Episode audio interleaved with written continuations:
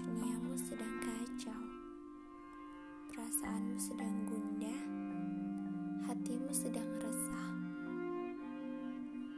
Tapi kamu mencoba untuk tetap tersenyum dan seolah dunia baik-baik saja.